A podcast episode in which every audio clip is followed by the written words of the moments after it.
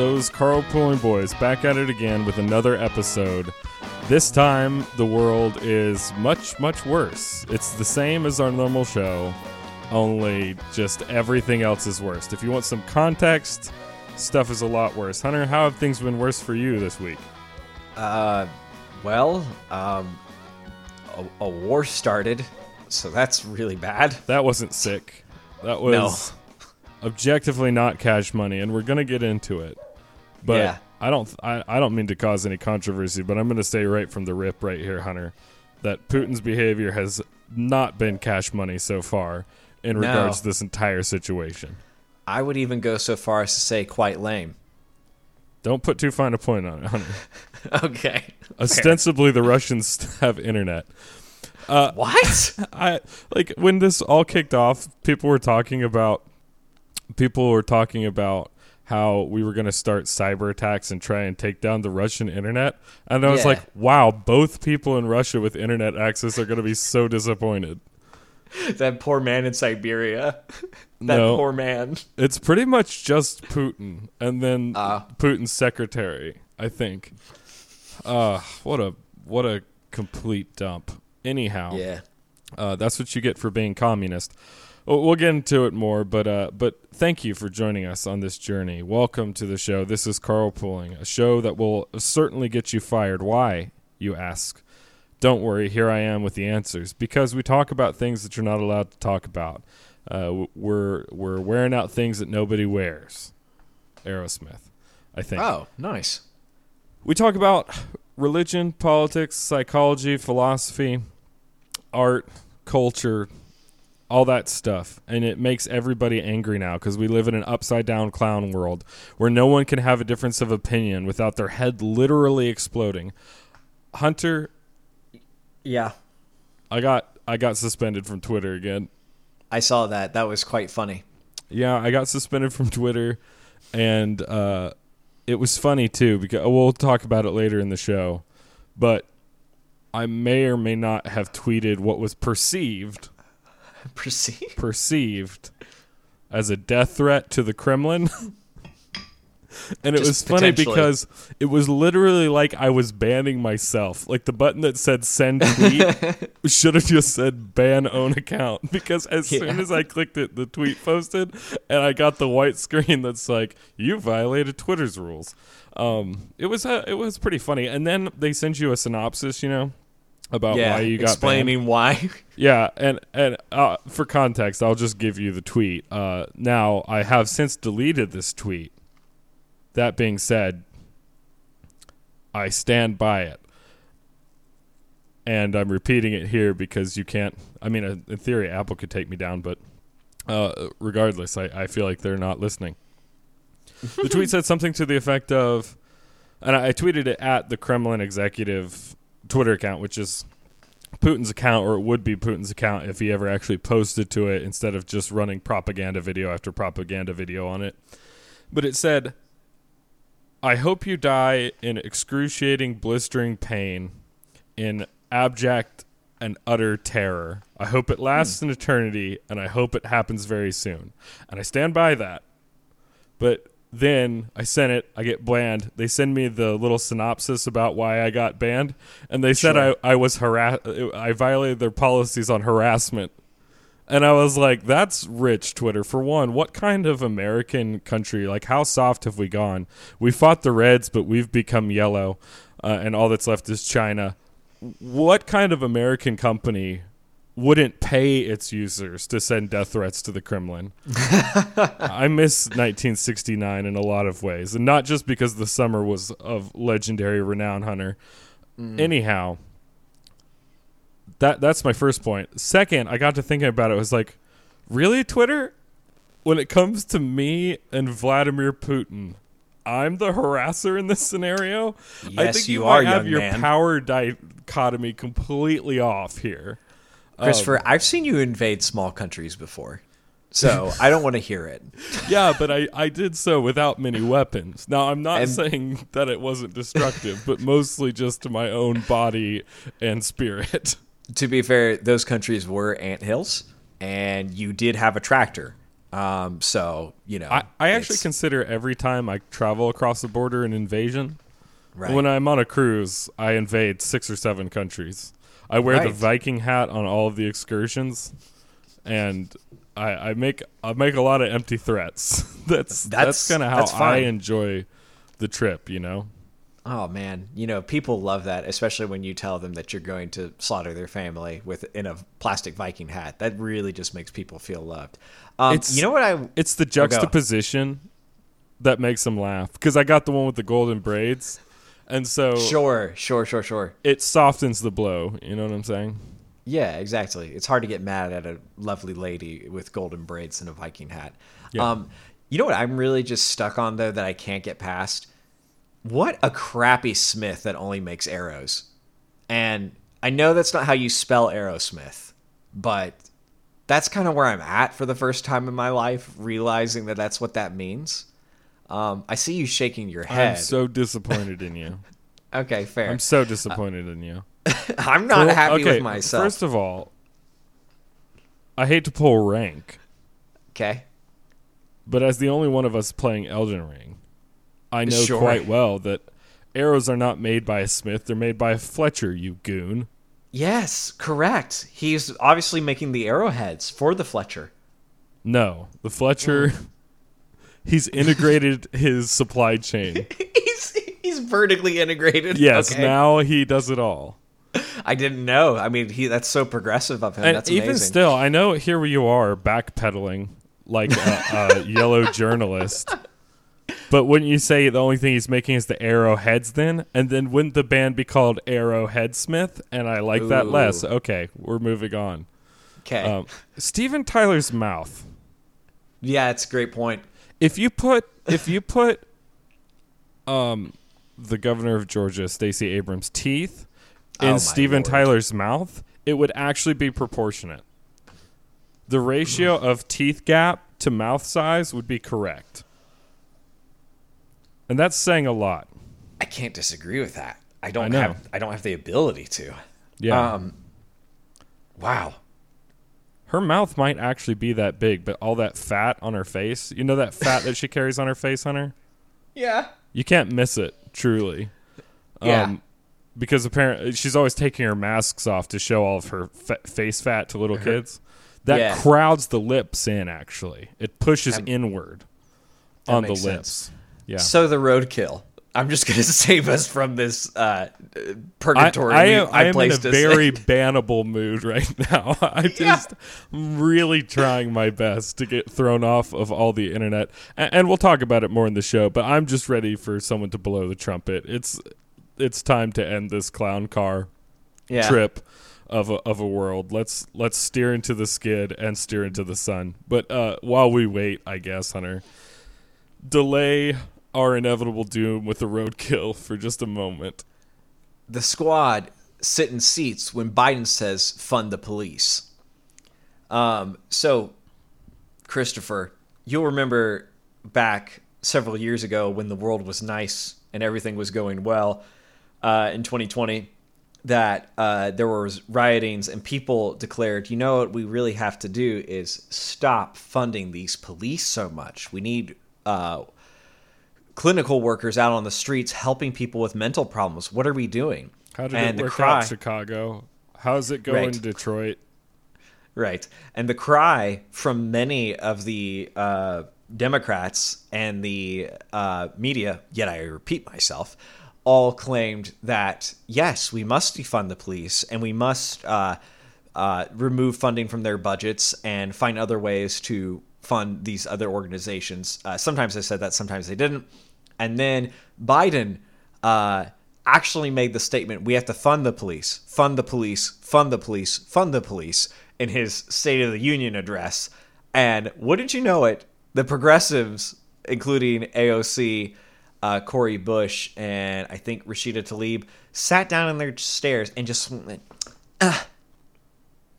Hunter, I want to clarify a certain point. sure. He and his ilk have spent the last, I don't know, two and a half years kowtowing to a group of people that never would have said such a thing, and they've been making every liturgistic concession to them imaginable. Yes, putting them on front of the magazines. Yes, so this is all correct. And so when you say that Biden said fund the police, Mm, did mm-hmm. he not mean that he wanted to bankroll a 13th studio album by legendary musician Sting? Uh oh, I You almost just started singing uh, ooh ooh ooh ah ah ah ah is That's all funny. I want, and that would have been life imitating art, imitating life. no Um, doubt. You don't even know that police song, do you? no, I don't. Yeah, I thought so. But I knew I, I was able to put two and two together, and I got uh ooh ooh ah. Okay, essentially. not not good enough. Anyhow, Thank so you. I appreciate You think that. he was talking about the legitimate police departments around the country when he said "fund the police"?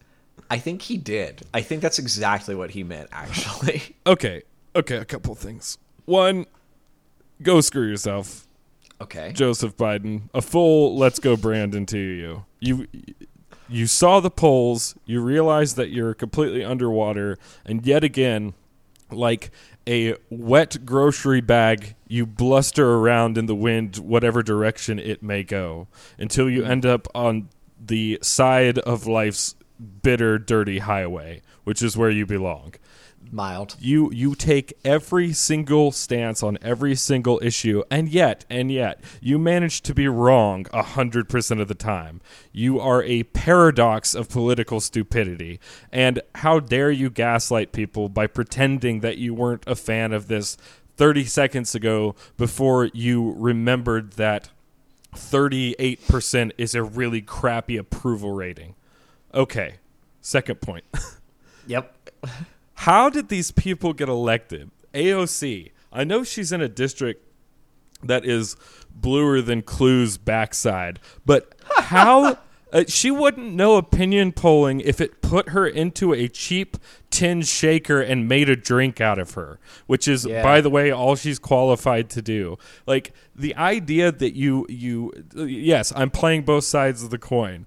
They're so ignorant that they will they will never be relevant in the modern American politic anywhere other than the the deep deep blue ocean of, Similar of to Bernie, the upper right? upper mid east. Yeah, It- it's it's just insane. It's ju- these people are so bad at what they do, so bad at what they do, and the idea that you pout after defund the police has been reversed in many of the places that's been tried because people were getting murdered over and over and over and over again and you still think you're right is mm-hmm. so pretentious and so precious.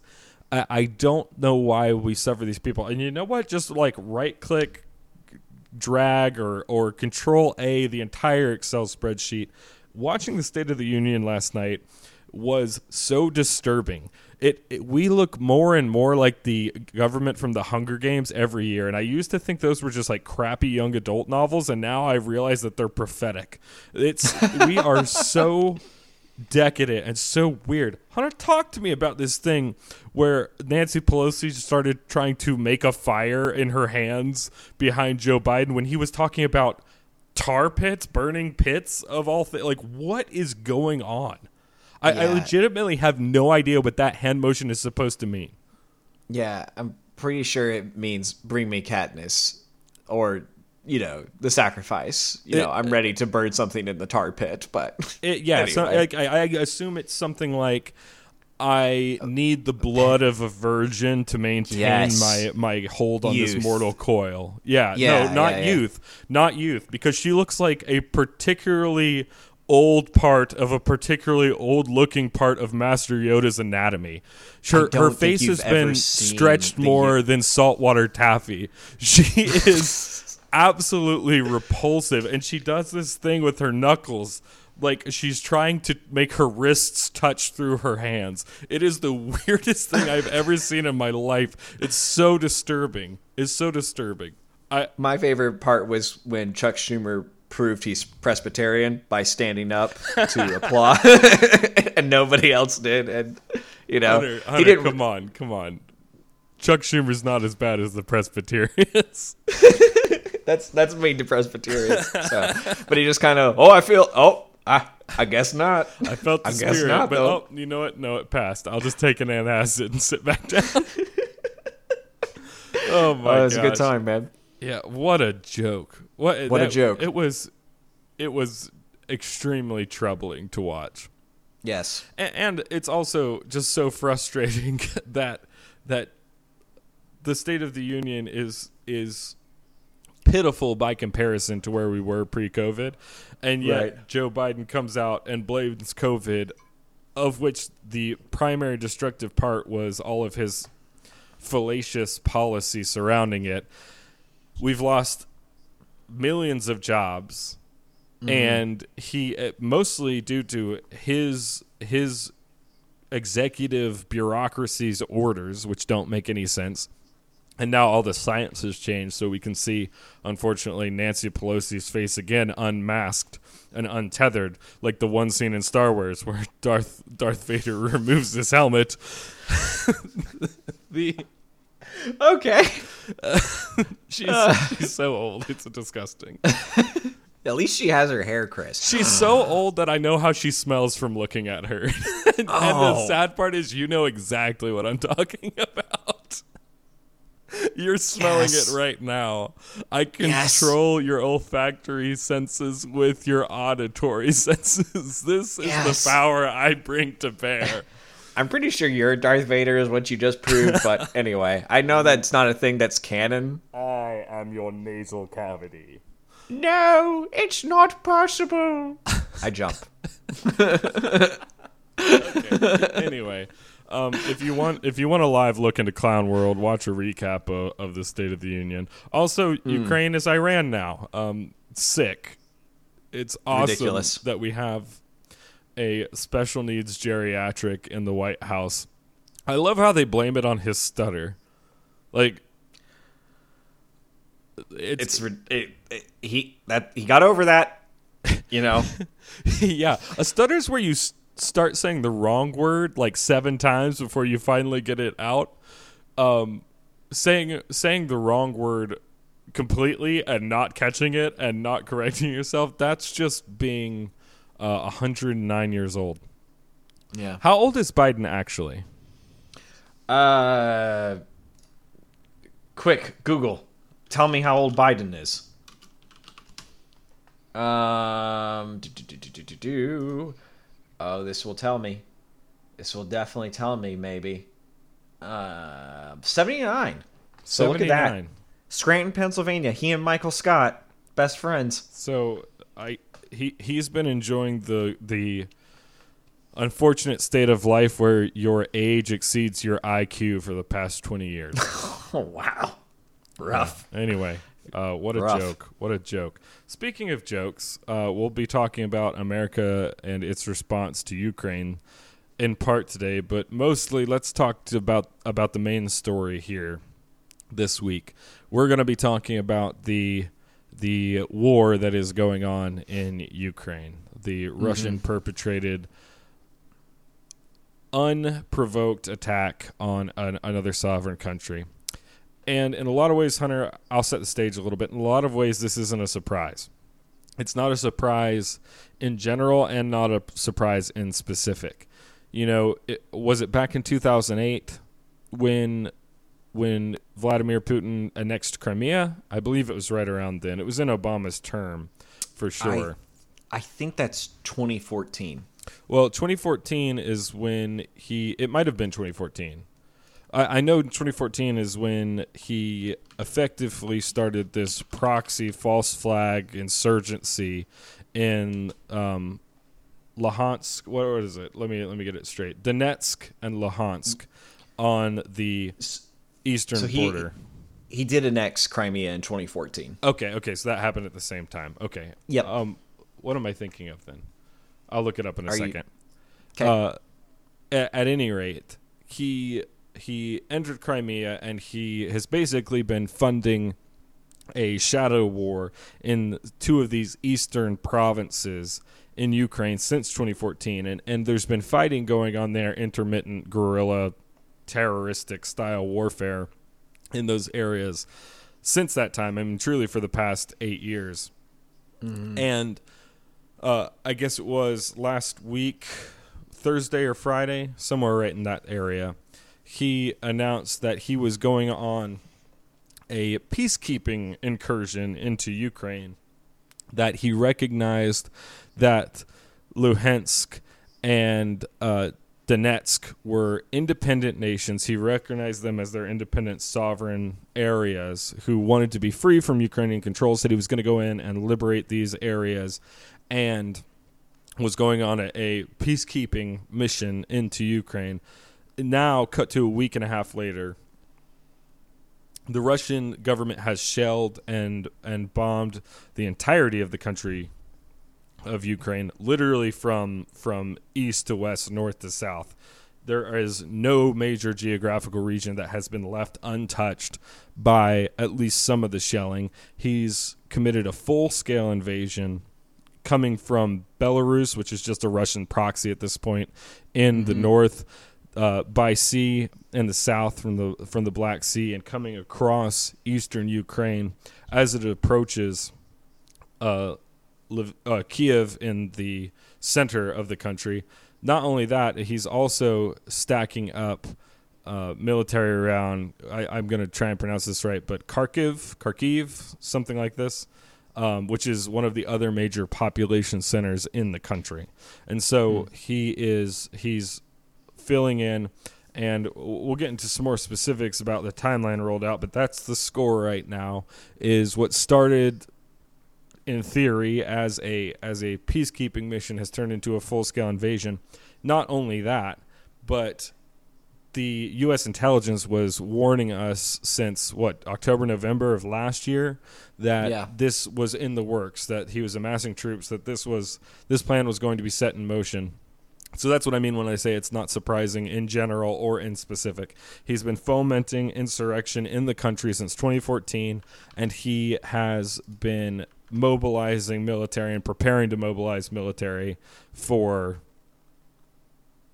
eight years. So, yeah, Hunter, fill in the gaps like a really yeah. good creamy peanut butter. Okay, yeah, no, I I think that I think what you laid out there is correct and accurate of what's been going on. Um, Putin has been uh, wanting pieces of Ukraine, and there's a lot of history that kind of gets involved in all that. I think that's going to be relevant to our conversation today. Um, you know, since 91, um, which is an easy year for me to remember because dox myself. Um, so anyway, and so uh, uh, it, it, it, when the Soviet Union fall, fell, you know, Russia has been in a really strange place, and Putin's rise to power there has led to some really unfortunate events. Um, and what's what's really happened in the same time that the Soviet Union fell is that you know the Western world has just kind of lost its path, its north star, so to speak, and that's caused a lot of problems.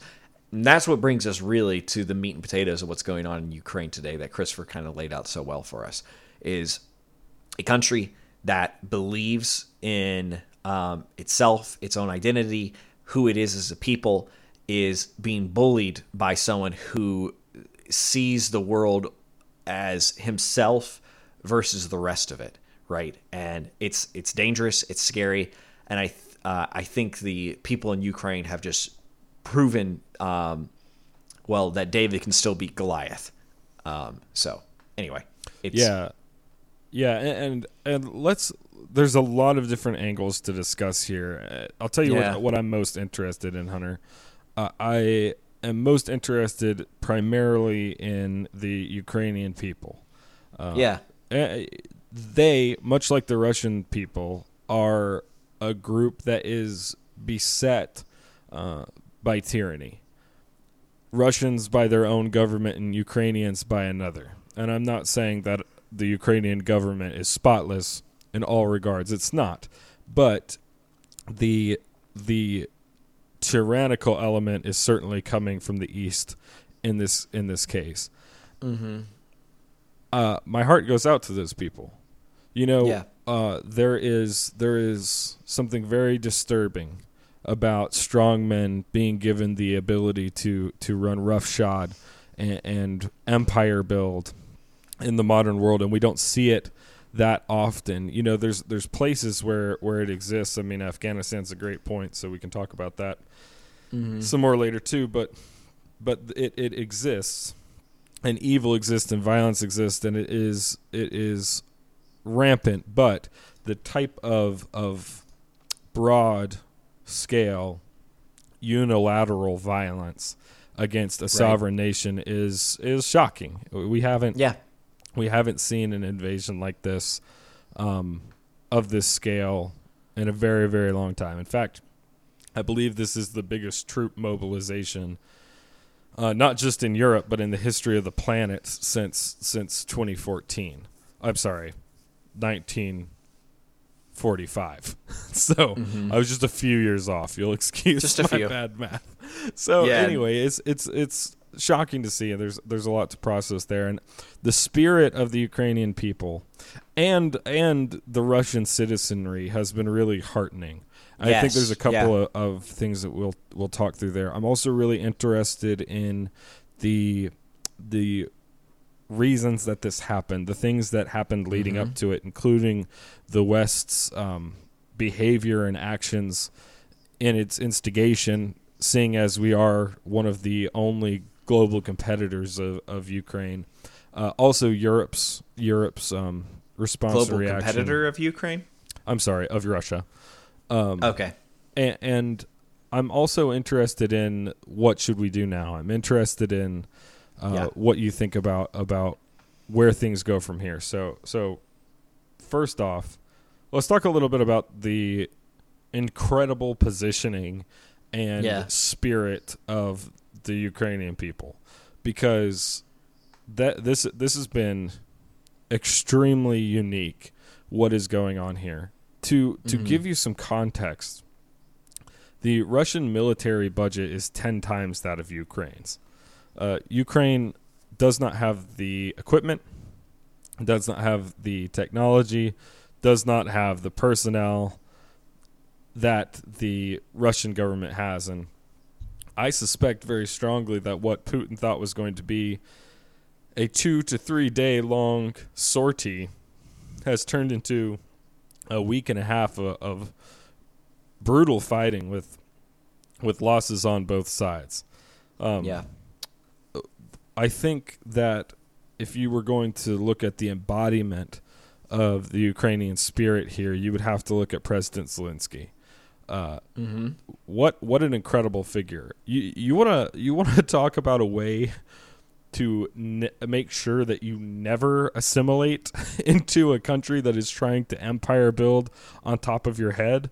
You you elect a man like like Zelensky Yeah. he he has been un, unhinged and unchallenged in his response to this conflict. I mean, you see picture after picture of him in fatigues and body armor out on the line with his soldiers, which is an uh, very outdated idea and a very very good one in my Yeah, estimation.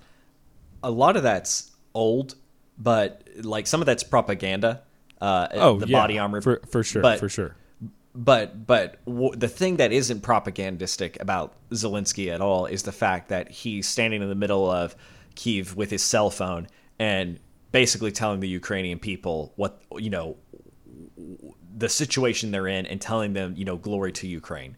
Right. That that is that is leadership in a crisis. Right. Is it propaganda? Yes, but it, it- you know it's not.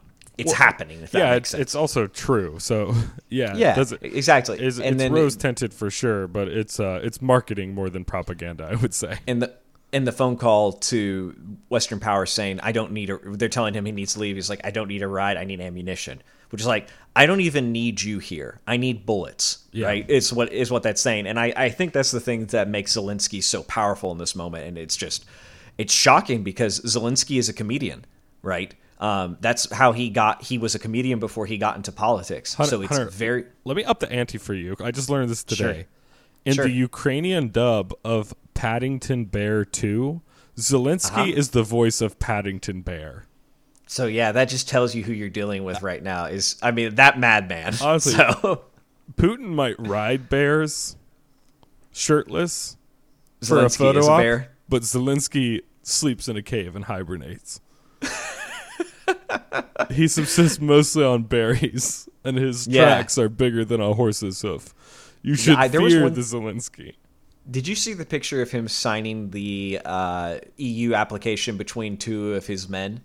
Um, I don't know who they were, but they were like I don't know, six foot five, six foot eight, and Zelensky I think is like uh, five foot ten, soaking wet. Yeah. And so, like in between them, it was just like he, he's a he is not an intimidating figure, and he's not, um, and he, his background would not you would not expect him to have this backbone, but he's becoming Churchillian. Like he's having quotes that actually will go down in history, remembered by the Ukrainian people for all time if they're around at, at the end of this conflict. Oh Like, I yeah, mean, yeah. He is he is cementing the culture of a nation Yeah. in into the tablets of eternity. Is what he's Yeah, doing right now. exactly. And some of the things that he's saying will never be forgotten. And, and there, it's it's not just Zelensky, although he is this central galvanizing figure, and he is staying in Kiev when he did not have to, and he Mm-hmm. is the primary target, as far as we can tell, of the Russian war machine. In Mm-hmm. theory, their goal here, if not to completely annex Ukraine, which the longer this goes on, the more pretext they have for doing. Uh, the, but it seems that at least in initially, their goal was to kill Zelensky and install a puppet government of their own choosing, which is very similar to what they have done in Belarus uh, without the assassination, basically. So, Yes. Yes. Well, um, the the pres the president in Ukraine prior to Zelensky was very pro-Russian. So Yeah. they were almost they almost had that, and then Zelensky got nominated, and Russia's very upset about that. which yeah, and is one of Russia, uh, they're upset mostly that they had an election. You know, Russia is not big into elections. Um, I say that half joking. There, there is something about the Russian spirit that that does miss the USSR that I think extends a little bit further down than most people would like to admit. Um, yes. And I want to talk more about the heroism of Ukraine, but I, uh, but let's give the devil his due here, real quick, Hunter. They there have been many many thousands of Russians protesting this war who have been arrested in the streets of Russia, and hats off to them. You know, it's i if you God know what your government's like, you know what the the legacy of the Blue Caps is, you know the legacy of the Lubyanka, and you're still out here in the street protesting the atrocities committed by your own government. So hats off to you. Um, There's th- that's real bravery too, and we shouldn't we shouldn't look down our nose at it. Uh, it. It's like people in China who speak out against China. This is a this Yeah. is a dangerous thing to do, and they're following their conscience and and following uh, the part of them that, that loves liberty and yearns for freedom, and I, and I I have the utmost respect for that kind of behavior. Um, yeah. So so that being said, good good on some of them, but but there is something to the fact that Russia, like Germany, is not interested in comfort nearly as much as they're interested in glory, um, and that Yeah. of course is directed primarily at the oligarchy, but does extend down. Um, I was listening to uh, Jordan Peterson's podcast, and he had someone on discussing this, and it's I, it was something I was unaware of, but the Russian culture for many many years, even even during the uh, the medieval ages, always saw itself as Europe, but more, right? And then, especially when the Bolsheviks took over, they saw themselves as something different and special and better than the rest of Europe. So we kind of lump them together in our own minds, which is kind of like how we see Europe, right, from the American perspective. But no, and and and a part of that identity does go down to that uh, to the USSR, like it absolutely does. Um, which is what you're alluding to here, and it's you know it's something that's been there for a very long time. Well, yeah, I mean they've been the seat of empires for a long Yep. time. Uh, Probably the Ottoman Empire most notably, but but quite near the Babylonian Empire and and uh, part of the Persian Empire. And so I mean they have been they have been a major a major player in these historic, very ancient empires as well as the modern one that was the USSR. Is absolutely Yeah. a empire. And you just look by landmass. I mean, like no one beats no one beats Russia. Um, No, now yeah. most of their land is permafrost. Oh, I, it's my personal belief is where most of the aliens live, But Okay. well, if you've got lizard people in the Kremlin, why not have you know grays in the north? I just think it makes sense when you look, Hunter. When you look at a map of the clockwork, the clockwork demons, psychophant aliens. Wow, I'm a sorry, believer. Now you- Uh, do you want to know something crazy? Like, uh, and this just keeps happening. I don't know what to do with the information. Uh, my assumption is that if you shoot enough bullets into a room that contains a target, one of them, by the law of large numbers, has to go through the target. Literally, Alex Jones has a clip from last year saying there will be war in Russia in February. And it's like, How? I don't know how this keeps happening. It makes me question everything I believe. Maybe he just every every couple of months he says the next month. You know. He might have So, like, like- he he might just spend like three days a month just recording predictions and only releasing them after the fact. I don't know. it. it's just I saw Yeah. that clip and I was like, God no, why is this happening? This is our prophet. This is him. anyway. oh my gosh, what if all the prophets are just Alex Jones being reincarnated? Oh. Oh no. Like Elijah's just like, just listen up for a second. It's like no. I'm gonna get a bear out of the woods and it's gonna eat those kids over there. They're making me mad. look those those kids over there they're not kids they're they're interdimensional clockwork transhuman demonoids um anyway i just i just I, I don't know what to do with it Well, we've taken that turn. welcome to infowars 2 yeah. um anyhow just bizarre but um let's so, so that that is true about russia and i i think that i think that that is why politicians like lenin still still prove very popular over there you know and, and why they're right. still We don't want weak leaders. We want leaders that bring Russia back to its glory. Right, Right. right, That's the right. idea. and, and despite the even in some cases the personal tragedy that people have experienced or people's relatives have experienced at the hands of the Russian leadership, they still have this fondness for a strong man because um, I think it's a I think it is a little bit of a symptom of collectivism. You know, Yeah. Sure. Yeah. Absolutely. Yeah. It requires it. Yeah, yeah, and, and, that's one of the reasons I think that they have such disdain for the West. But enough about Russia. Let's talk about some more examples of Ukrainian bravery. And let me just clarify by saying this: it is impossible to tell what of this is apocryphal, what of it is not. You know, we learn more about these stories all the time. Um, Yeah. And honestly, I don't care. I want the Ukrainians to have every advantage possible, including propaganda, if that helps. And that's not me preferencing not telling the truth. It it is all's fair in love and war, and I believe that. So, Yeah. uh, except for not love, all's not fair in love, just Oh. war. I don't know Oh. why ever anyone ever collated love and war. Like, they're very different things. If Yeah. if you're using similar tactics for both, let me suggest to you that you either are very, very bad at war or very demonstrably bad at love. like, So, like so ca- for the day, I'm going to start with the west flank. Um, Please stop. and I'm gonna- Please stop. Okay. Not because I'm worried about what you were gonna say, but because I know I won't be able to stop myself. I know, I know. I, I completely understand what you're worried about, Um. Yeah, because I was just going to use very, very dull terms, Yeah, but uh, it not make sense. And yeah, okay. Yeah, I'm. I've already- explained that enough. I'm already planning troop movements.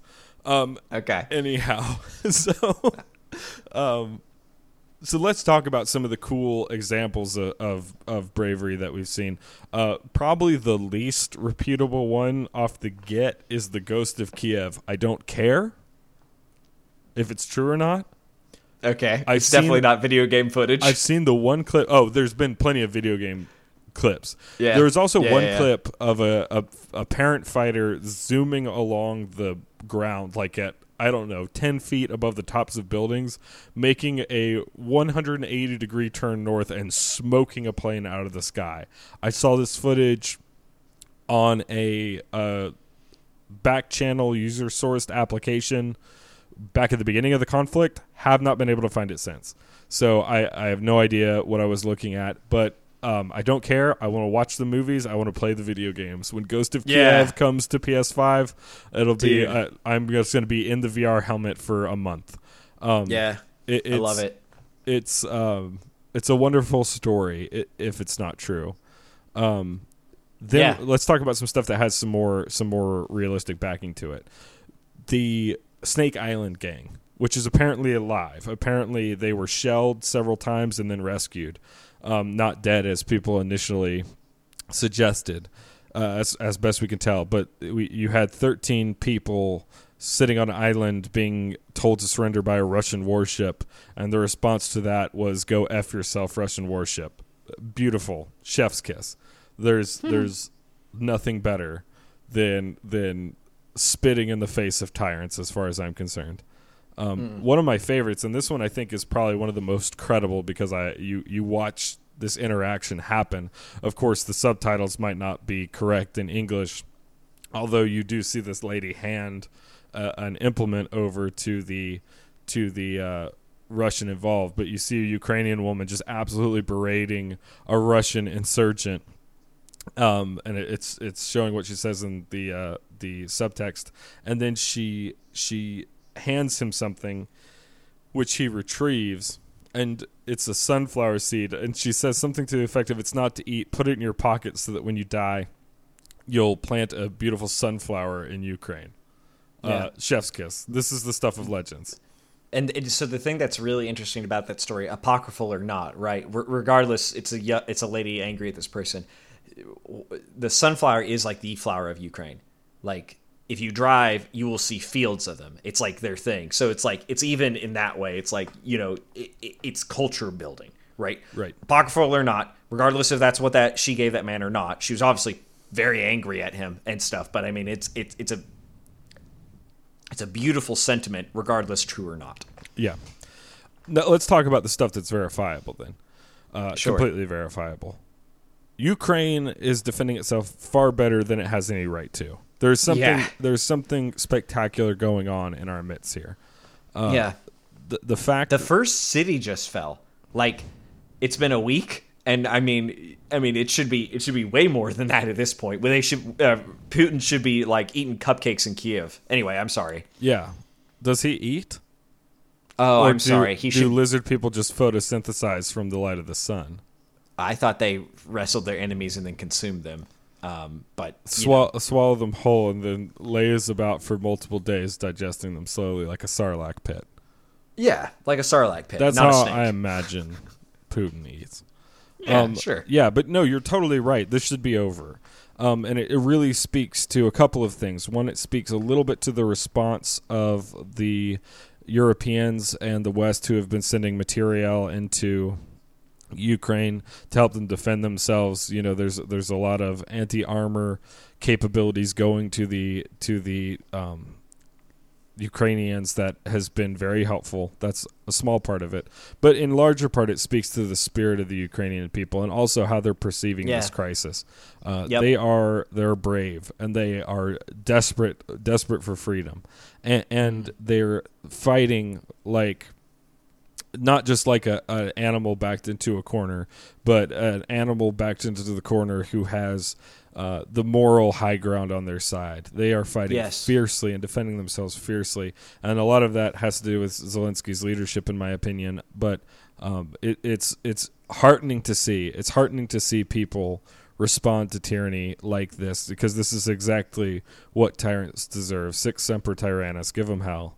Um, I, I think I thi- offering your people guns and them showing up to take them in droves. absolutely right? Like absolutely It, it's it's um there it's it's a beautiful beautiful people that would that would defend each other their neighbors in such a way and band together in the face of overwhelming odds and you really there's not enough that can be said for what an inspiration and what a what a triumph their response has been so far because they they did not on paper make it past day 3 so yeah. that Yeah. that is that is wonderful, and it it that's that's why I don't care about the total veracity of these stories because they're Sure, true yeah. in spirit. They're true enough, you know. E- Yeah, even if this story's fake, the the underlying condition is absolutely valid. That these people um, are never going to say die.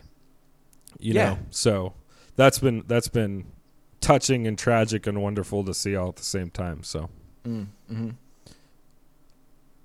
that's uh that's probably all I need to say about about that. Uh, I you know I I we hope them the best. We hope that they're successful. Ukraine Yes. deserves to be uh, free, just like just like any any place on on the planet. The uh, the tyranny of strong men deserves to be challenged at, at every available level. hmm hmm With that said, let's transition, Hunter, into talking a little bit about the political and socio-cultural positioning of this this engagement because um, secondary to the focus on the Ukrainians and their struggle and the humanitarian situation over there, I think it's it's useful for us to break down the context of what's happening, the West's involvement in what's happening, and and the score a little bit. So Okay. I'll, I'll start by saying this: that this conflict has been brewing since the end of World War II. Uh, and- Yeah, and not absolutely. not this context specifically, but this context in gen or this this conflict in general. You know, you Yep. can apply that to Belarus, you can apply that to Turkey, you can apply that to uh, Chechnya, you can apply that across the board. Um, Yep. This is a, a symptom of that conflict in a certain sense. When when Germany was reunited in the post-Soviet bloc era, and they joined the North American Treaty Organization. There was a, a understanding, let's say, by the Russians that NATO would not continue to expand to the east. Yep. That is not exactly what has happened. That is not not even close. Yeah, yeah, no, it's uh it's gotten a, it's gotten a fair bit closer. Once in 1997, I think once in 2004. So Poland, Poland is a is a member of NATO. Yep. Um, I believe Latvia is a member of NATO, which is a post-Soviet bloc country. I, I saw this amazing uh, GIF the other day of like the defense ministers of various countries, and it was like five women was Germany, Sweden, Finland, something like that. Like these, uh, Austria was one, and they all look happy and they're smiling and they got nice blonde hair. And then it showed you the defense ministers of China and Russia. And like you know, just grim faces, you know, with like their their military garb and like you know, like whoa, these are the bad guys. And then it showed Poland, and it looks like this guy that has just gotten the tar beaten out of him every day and like just is like you know grim and determined and like seen every war and i'm just like this guy eats uh eats invasions for breakfast Yeah. and it was just like yeah i guess i guess so you know at this point so Absolutely. Anyway. Well, and and here I've, I've pulled up a list now. Uh, this this is the expansion of NATO that that happened in 2004 that has gotten pretty close to Russia's doorstep. You've got Hmm. Romania, Croatia. Uh, Croatia was 2009. Latvia, Slovakia, uh, Lithuania, Slovenia. Estonia. So a lot of these Baltic, a lot of these formerly Soviet bloc countries have been added to NATO. Um, And let's be very clear: uh, Russia and Putin hate NATO. They despise NATO. They Yes. are uh, very aggressive to it, and and you know, there's been a lot of bad takes about this particular conflict. One of the bad takes is that the West brought this on to Ukraine because we weren't ensuring Russia that that they would remain neutral or remain outside of NATO. yeah This is a this is an idiot's take. Now, there's a p- certain amount of political pragmatism to it, which I will grant it. However, the key point is this: what treaties a sovereign country enters into is its business and its business alone. Sure. Russia is the bad guy for trying to impose its will on the treaty making of its neighbors. No, uh, Yeah. don't get it misconstrued. Now you can say it wasn't wise for Ukraine That- to reach out to NATO if you want Yep. to, and that can be argued in multiple different ways. But don't misconstrue the fact that the West cannot be the bad guy here. The West is not to blame for the fact that Russia tries to impose its tyranny on countries where it does not reign sovereign. Full stop. Yeah, yeah. I think what's happened uh, supremely since 1991 is that Russia has seen its influence dwindle in countries closer to it, and the Western influence has continued to improve and grow and and uh, foster unity in regions throughout Europe. Um, I remember about three or four years ago, I was standing in Ukraine, in Kiev, uh, which is a weird thought, and I was looking up at a banner running across one of the buildings, and it had some Ukrainian written on it, and then it translated it in English right next to it. And it was a long chain, and it was broken, and it said, "Freedom is our religion," is what the message said, and so. That's the place that Russia just invaded. It doesn't share the same view on its culture, and it's obvious that Western culture has continued to grow within it. And, um, well, that's intimidating to Russia because they see the world in a sense as them versus America, right? And they think America as an existential threat to their survival. In some ways, like we used to think during the Cold War. Uh, what's happened here that's become so concerning in the political class and everything that's happened there is we've really uh, made some mistakes with Russia, beginning with Obama uh, and his comments to Mitch to uh, Mitch Romney, Mitt Romney, excuse me. Um, you know, saying Romney. that Mitch it's, Romney, It's just Mitt Romney in a backwards hat. Right? That's funny. Um, and so, uh, you know, saying that you know the Cold War called it wanted its foreign policy back in their debate and trying to smooth relations over there for for time and time and time again, till eventually when Trump became in office and it was uh, kryptonite to actually touch Russian officials, right?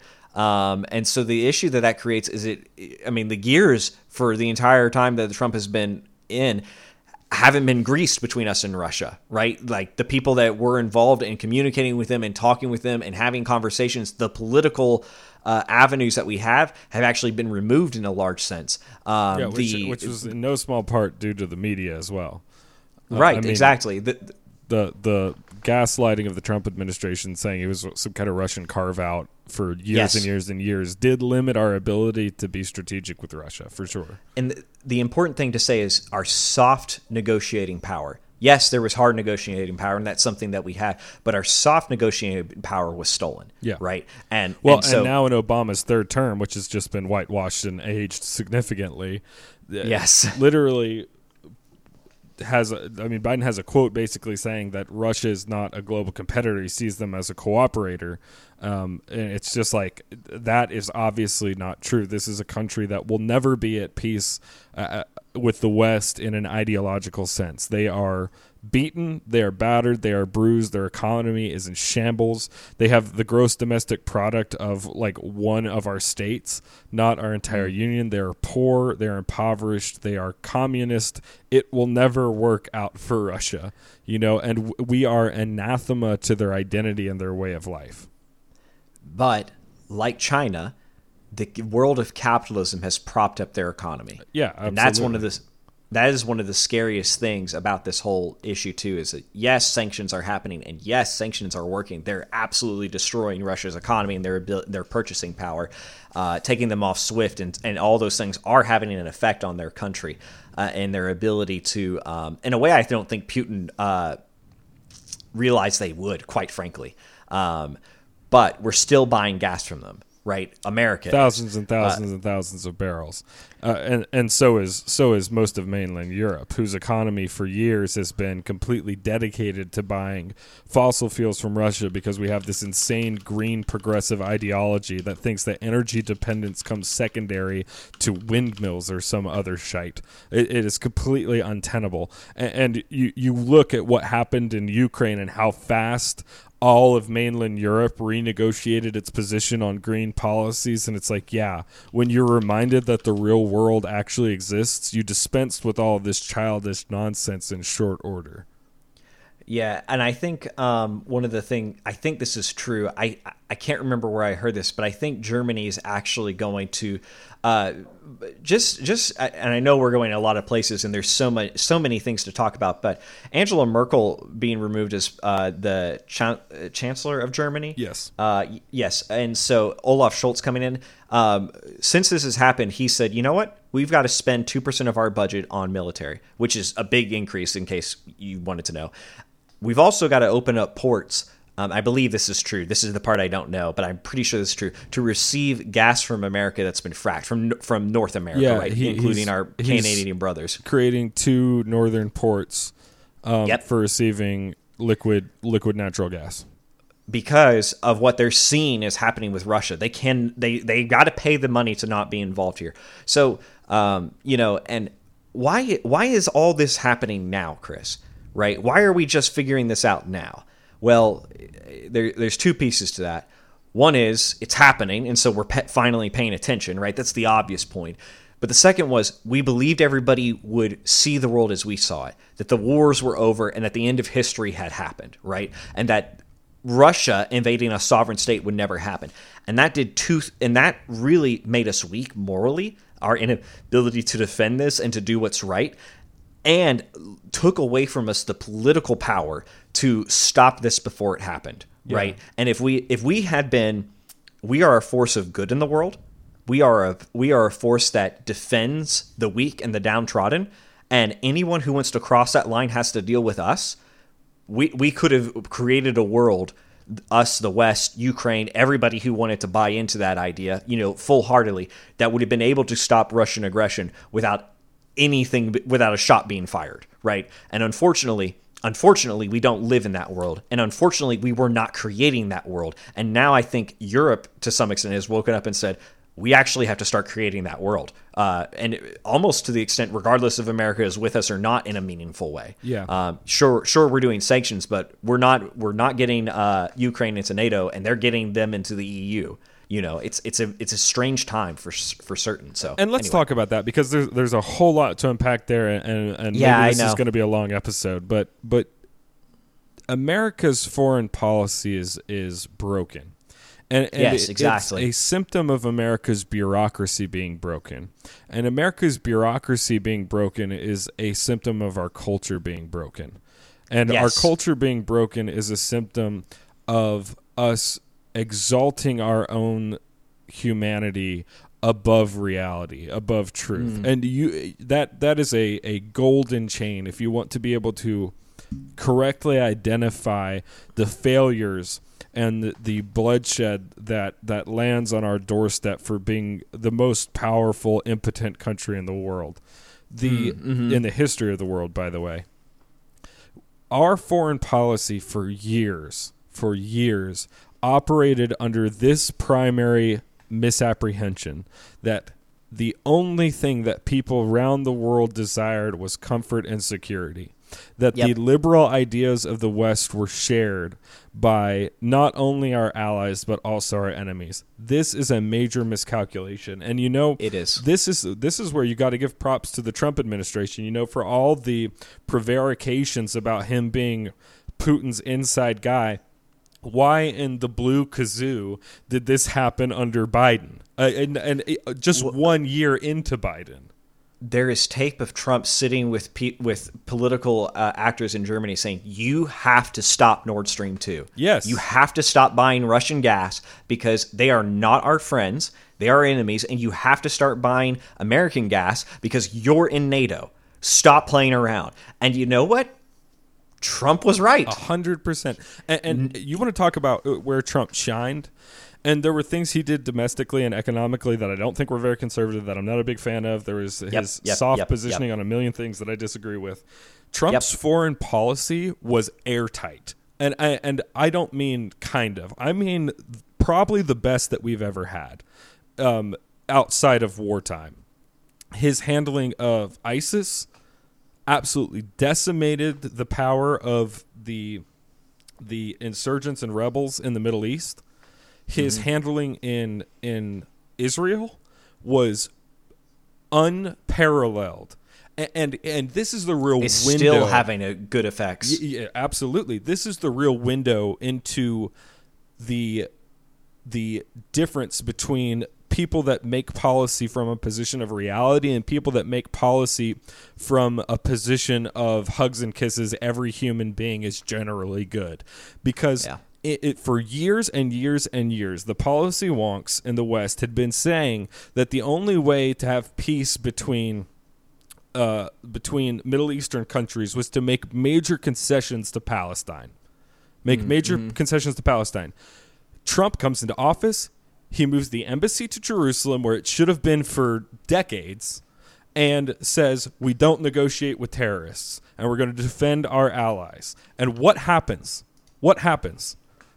Saudi Arabia, the Emirates, they make world breaking, unthinkable peace deals with Israel without any concession, without a single concession, with no preconditions, with nothing at all, which the policy wonks were saying would be impossible, impossible, impossible, because they think what everybody wants is just a pat on the head and a full belly and a tummy rub. And it's not true. There are people around the globe that do not care about comfort, that do not care about security, that care about things that the West fundamentally doesn't understand.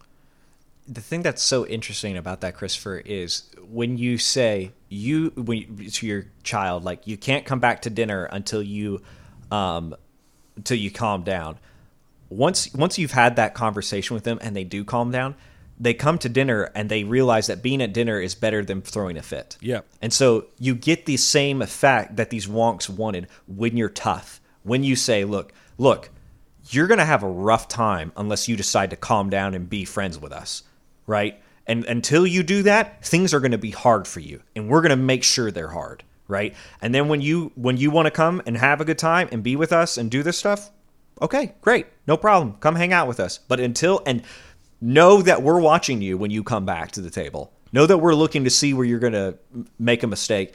But this is always open to you as long as you want to play by the rules. Right. And that that has been the miracle of America, in my opinion, and how we've handled our empire, so to speak, right?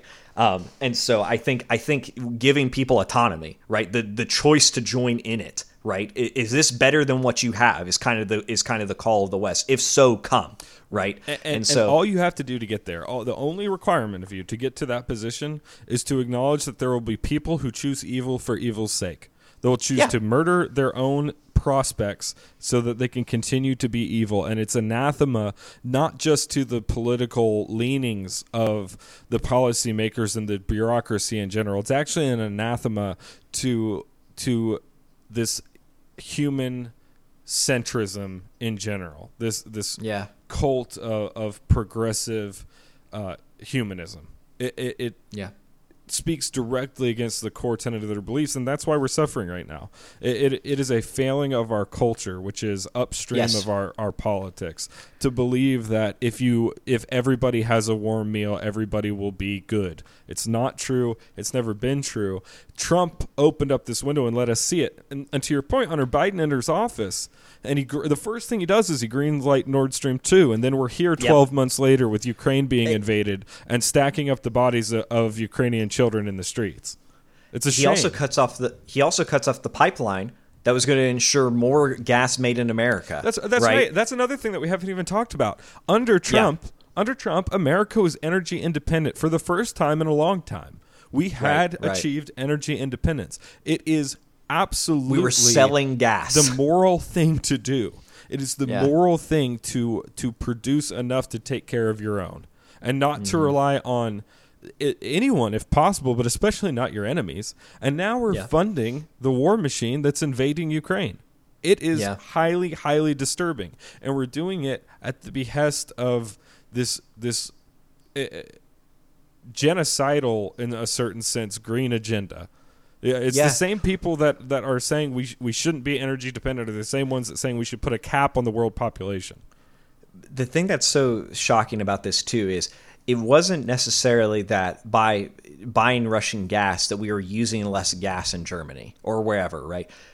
It was the fact that we were producing less gas, right? Not consuming, right? And what that tells me is there was some spreadsheet somewhere that said our goal in 2025 is to be producing this much gas in our country to meet some goal set by some Davos organization, right? That's absurd. That's insane, right? If we could make gas and we can make it cheaper, or, or, we could we could make it comparable to the Russians, it's better for a NATO country to buy from another NATO country than Russia yeah. every day of the week. If that's and, your cons- constituency, you are the kid on the leash, being right. led around by you, a toddler. If you want to use less gas and you can find a way to make that work in your economy, go for it. Like as long as your people have energy and they're happy, I don't care where it comes from, you know. And I think that's a whole nother conversation, right? I mean, get some nuclear in there, why don't you? Um, and so, but but but my point is like, why would you buy it from the guy?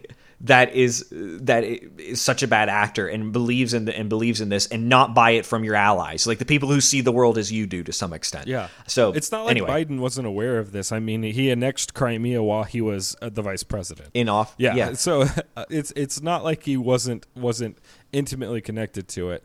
Let's let's go a step further. So we switched from trump with this with this resolute strong american foreign policy which did a million of good things, including being a contributing factor to the strongest economy we've had in, in half a century in, in the states. Um, yeah, we we switched to this very mamby pamby, limp wristed, we are the world, Lenin esque foreign policy where we just rub everybody's shoulders and hope that no one uh, reminds us that evil is a reality, not just uh, an idea invented by capitalism mm. you know bend your brain however you want to try and make that one work. So you you move to that. We green light nord stream 2 we stop our energy dependence. We start buying barrels from from russia again. And then last last year at the end of the year we learned that that russia is preparing for mobilization against ukraine. What did america do? Nothing. We did yeah. legitimately Nothing. We didn't impose sanctions. We didn't even threaten sanctions. In fact, a couple weeks before the conflict, while the Olympics were still going on, Joe Biden gets on TV and says that as long as it's a minor incursion, there will be no response from America. Are you retarded? Yeah. What even if that's true, who could be foolish enough to say it out loud? Yeah, exactly. You know, one of the things, Christopher, I think that was just so shocking as I was listening to the 538 podcast um, and one of the things they were saying, you know, what's really strange right now is Biden is the American people find you know sanctions um, very popular right now as a way to deal with Russia, and people are really excited about that. But Biden doesn't seem to be getting any bump in his approval ratings by pursuing those policies. And I was like, no, duh, right? Because the thing that is impossible for those people to understand is is we believe this is the right thing to do. We think this idiot should have done something sooner. Yeah. Right. Well, and not, and o- not only that, but like, yes, and like, yes, and no one's exactly. Say, it yes, is. don't sanction Russia. They don't, they don't deserve it. They obviously deserve it, but mm. Biden's approval rating isn't whether or not a particular policy is popular. It's whether the, right. the cocktail of policies is sufficient, and it is woefully insufficient. People are very angry about this president handling foreign policies ever since Afghanistan. Yeah. They're very unsatisfied and Ukraine paints with the is the same paint. Is the exact same thing that we we saw play out there. And so people uh, rightfully do not think Biden has the wherewithal to deal with this issue, right? And we continue to have them under his presidency, and I do believe they are avoidable, and I do believe they had the intelligence telling them otherwise in both instances. Yeah. So it's yeah. And, anyway. and let's be very clear about this. Let's be very clear yeah. about this. This does not happen without Afghanistan. Afghanistan was a watershed, I, I yeah. a watershed moment for American yeah. foreign policy because whereas Trump comes into office and turns the desert into glass, dropping multiple Moabs on on insurgents in the Middle East, Biden comes into office, lets 13 American soldiers get slain pointlessly, gives up our Air Force base where we could perform a proper evacuation, and tries to perform a, a half evacuation out of out of um, the local one runway airport in Afghanistan while people are literally falling to their deaths after freezing from clinging to the the uh, landing gear of jetliners. Like this, it, it was mm-hmm. absolutely disgraceful. And what it said in in clear relief is that America will not defend its interests. America will not defend its its allies. We resent our own hegemony and we will act counter to it. And mm. and look, you, you, could say, well, what about Hong Kong? And you know what? Valid point. Fair enough. I wasn't pleased with what happened in Hong Kong. To act like that's the same as Afghanistan is a fool's errand, and to act yeah. like like it's the same as what's happening in Ukraine is pure blindness. The, there mm. was not an invasion. there was there was political mingling, um, which I'm I'm not saying is good. It's horrible, but the it, difference in kind uh, not just in type. So it's it's it's not a perfect analog. It's not a perfect analog. And and yeah. yes, was Hong Kong not a perfect scenario? Sure, but then of course we had ISIS. We had uh, Jerusalem. We had these examples of America rearing its its head and pulling back its fist and showing the world that we we will throw our weight around. We won't resent the power that has been granted to us, and and now mm. we've completely renegotiated it. And and, and yeah. so so here's here's something I think we can all agree on. The idea that we weren't putting sanctions uh, on Russia, not only not putting sanctions, but actually increasing our reliance on Russia after we had valid intelligence that telling us this attack was coming is an unspeakable blight on the soul of America. Mm. There, there is. It was an unforced error that cost the lives of innocents. Yep. It, it, it's it's irresponsible. Uncle Ben would not be happy with what we've done with the great power that we've been given. Yeah. Even though the Venom suit is really cool. Yeah, it's I cool. Agree. Yeah. Maybe we'll wear it um, one day. But but we we absolutely should have started sanctioning Russia right away. And, and Hunter, yep. let me let me tell you this. I, here's where I think we'll, we we might get into some civil disagreements. I think reasonable people can disagree about several of these issues, but for my money, I don't know why Ukraine wasn't a part of the EU a long time ago. For my money, I don't know why Ukraine wasn't a part of NATO a long time ago. And I know that a bunch of conservatives disagree with me on this. Um, you're going to disagree with me with what I think we should do now too. so I'll I'll take the I'll take the riskier side of this, I suppose. But if if we just say Ukraine's a part of NATO, what does Russia do? Yeah. What what what was the risk? What are they going to invade? Well, guess what? It happened anyway. At least then we would have a major deterrent on our hands. We've done no deterring. If yeah. we had loaded them up with sanctions beforehand, at least we have a deterrent in play. We did we mm. did neither. We did yeah. neither. And, and and to this very moment, we continue to not curtail our purchasing of of Russian uh, natural gas. It's just insane. The and yeah. Russian oil. Like why will President Biden not come out and say we're not buying another barrel of Russia from oil and we're reopening uh, pipelines and drilling here in America to ease yeah. ease the spend? It doesn't make right, it doesn't make any sense. It's very obvious why he's scared of his progressive base, right? And that that's what it is. Is like that. I mean, like it's the obvious call. It's the obviously moral choice, and it's not happening because we don't want to ups- we don't want to rock the boat, right? Um, you know, you know, Christopher. I think the point that you're making here, uh, it, with the with the conservative is, you know, it's the isolationist uh, move. And what's what's been striking, I think, in a lot of ways, is how everyone's become isolationist, right? And I actually think I agree with you in the fact that that's the wrong step for uh, for America in the global scene. I actually think that what we are not supposed to be doing is being just focused on our own country and our own goals because I think in a lot of ways we are really the only power in the world that can allow other cultures, other countries to exist and protect them in doing that. I think that's one of the things that's noble about America. Th- That that being said, Uh, that that and the idea that this isn't that this move by Russia isn't a direct challenge to the West is not true. And Yep, no, it and is. You'll you'll I'll speak about this more in in turn, but this is likely not the end. This I do not think that this will satisfy Putin. And the idea that this goes away if Putin gets what he wants here, I don't necessarily believe. I believe that this will continue to be a thorn in the side of America for a long time yet to come.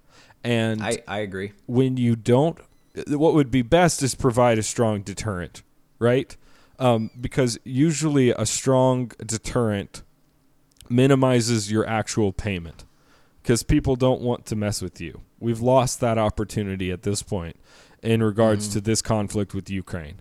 But the idea that showing disinterest now is not going to harm in Amer- America in the future seems to me incredibly short sighted. So short sighted, in fact, that our isolationism in this case seems to me to be motivated by a sense of resentment at our own hegemony. Yeah. Um, y- yeah, and I, I think I actually agree with you there. I think I think the only place I'll differ with you is I'm not sure if you want to put more countries in NATO and more countries in the EU. The reason being is that you want to have an open communication with a with a uh, with a nuclear capable country, right? And even what am I trying to say is like you you might want to show a little good faith to that to that individual because it, it's extremely important that we don't engage we do not go into a thermonuclear war, right? And Th- yeah, and that's one of your the- take. that's my take. Uh, I, I I believe in that ardently. Um, that we should I know it's controversial. we shouldn't have a nuclear war. I think the battle in Ukraine was lost as far as the West is considered when it began. Because I think for a lot of the reasons we've talked about today, uh, about who we are as a people and everything like that, and who we've made our culture to be, and everything in those regards, that we, we did not have the backbone to stand up. And if we had gone, and I remember waking up the morning this all happening, turn my wife saying, "Hey, if Biden declares war, I think I have to enlist." Like that. That's where my heart is, you know, to some extent on on this battlefront. Um, but but I let me put it this way: it's probably the right thing to defend Ukraine and protect her, and and everything and everything like that. But this America can't do it. That's kind of where I where I laid where I come down and on this point is unfortunately I do not think we have the vision, the insight, and the capabilities to go overseas and actually do this right. And I agree with you. We're going to pay for this one day. And this is where I think like we actually agree a lot more than I think you, you were talking about is like we should be the America you're talking about. I, I, I think I believe that 110% and we should be the person that pays for this thing. I think we've lost this, and I think we're dealing with a thermonuclear power country, and that I think is the reasonable disagreement you're talking about Yeah, more than yeah, yeah. anything. Well, of And I- course, and I- and I resent the fact that you're saying that I'm being the idealistic one, uh, because I'm not supposed to be the idealistic one, Hunter. Oh, My brand bad. is cold, hard pragmatism, and here you are trashing it on the internet in front of everyone so- who's still listening what at this late date. No, but I, I totally agree. Okay, so I'll, I'll just put my cards on the table. We Yeah. we've talked at length about how we got here and how our weakness got us here. Yeah. What do we do now? I don't know specifically. And, and the risk of ending the planet isn't a good risk. It's also not a good risk for Russia. So, like, who's really got the stones? I don't know if even Putin does. Yeah. But Yeah. No, you're right. I would be very considered about this fact. How long of a heads up would Russia get if we took them back to the Stone Age overnight?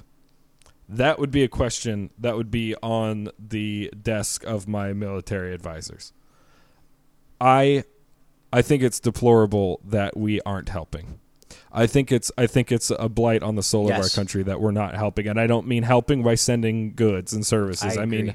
I mean bombing them back into 1942. That's what I mean, and and I I know that that would be very costly, and I know that a lot of people would die, and we have a we have a political system for all of its beauty that does incentivize the leadership to kick the can down the road. You know, when our when our system was created, we were in a constant existential threat. Not only the existential threat of entering into a completely foreign and unknown world that was fraught with dangers of its own, and, and nature and primitive society that was trying to murder us are literally around every corner, but we had the biggest empires in the world breathing down our neck the entire time. And so it wasn't a question of whether or not we should defend liberty, it was the raison d'etre. But now we've become very decadent and very comfortable. And mm-hmm. in that decadence and in that comfort, the mantra of our system has been well, it, it let someone deal with it in four years. And exactly. and a short-term goal, if your if your objective is reelection, like yeah, I understand why you would do that, but it's not a good medium to long-term strategy in my estimation. I don't think Putin will quit. I don't think that Ukraine will satisfy him. I think that this is a piper that is going to have to be paid. And the best time to pay off your debts is right now, today. If it's in your ability, the best time to do it is today. It will be worse tomorrow. It'll be worse the day after that. And that is that's not just true of this situation. It's true about the nature of the universe. It's true about the nature of sacrifice in itself. And that is that is my take. It will not be easier once Putin has Ukraine. It will not be easier after many civilians and many innocents are dead. And I know that thermonuclear war is an incredibly incredibly risky thing to threaten and that any involvement by America in a direct way a, a direct non-clandestine way would be walking the knife's edge but I don't see it being better in 10 years, you know? And even if even if the piper that we pay isn't named Putin, I don't know that that it still doesn't have to be paid. So, I, I'll say these two things. You know, I think even Zelensky realizes America can't get involved. I think that's why he asked for ammunition, not bodies. You know what I mean? Um, I think he, I think he gets that on a fundamental level. But I, I agree with everything you just said, right? And I think that's, I think that's the thing that people need to hear is what you laid out is is like the exact right course. Um, you know, you know, maybe the Stone Age line is a bit uh, is a bit too much, but I understand Okay, the sentiment. I understand. Okay, but you get what I'm trying to say there. I think. Yeah. Um, but but and let me just clarify. I, I mean that in that we we annihilate their economy, we annihilate their manufacturing, we annihilate their technology, we annihilate their military, we annihilate their nuclear capability, not the people, just to be clear. yeah, yeah, yeah. Uh, undoubtedly, that's the nasty part of war is that there's civilian casualties in there, but Absolutely. that's not the intention. And and that you know. When you kill civilians of another country, you endanger the civilians of your own country, and that's sad, and it's true. Um, and you know, we would obviously never want It that would be happen, sadder but- if it wasn't true. Yeah, exactly. So, you know, um, I th- agree with everything you've laid out, and I am afraid it's a it, it is a. I wish we would do that. Essentially, is what I want to say. Is I want to say that we had the America that could live that out, and I'm afraid for the same reasons you're afraid in, in what you're saying is that's a cat that's a check that we cannot cash right now. Yeah. and and if if but but if we decided to, it would be the right call. If we decided to get serious and actually live out what that means, it's probably the what we should be doing right now. Um, At least go out Be- with a bang and not like a hollow men whimper, you know? Sure. And if nothing else, we could, if nothing else, I think we both agree that all the distractions that we've had as a country, right? All the all the stupid stuff that has gotten in the way of living in the world, living in reality, the world that ignored Russia and China and Iran, uh, you know, for so long, isn't a world we can afford to live in anymore. Yeah. Right. And we have to become. It, it, even if we decide to stay out of foreign wars, we have to become a better nation than this. You think have to you become think that Putin wasn't watching our absolutely reprehensible retrograde Right.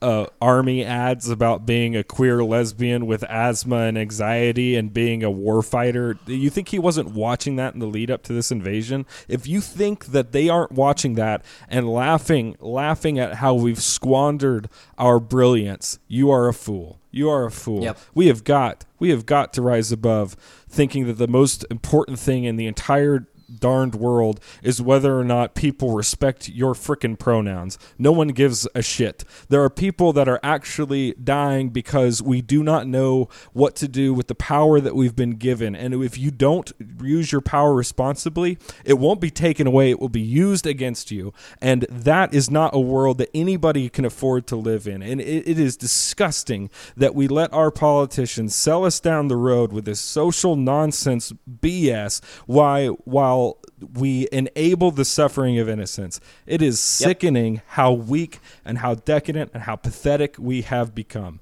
You they China laps it up. Russia laps it up. And God bless the people of those countries, but for the love of God, they do not want what you want. The oligarchy does not want what you want. They are not like you, and they don't give a crap about whether or not you can you can groom some seventh graders in your public school classroom.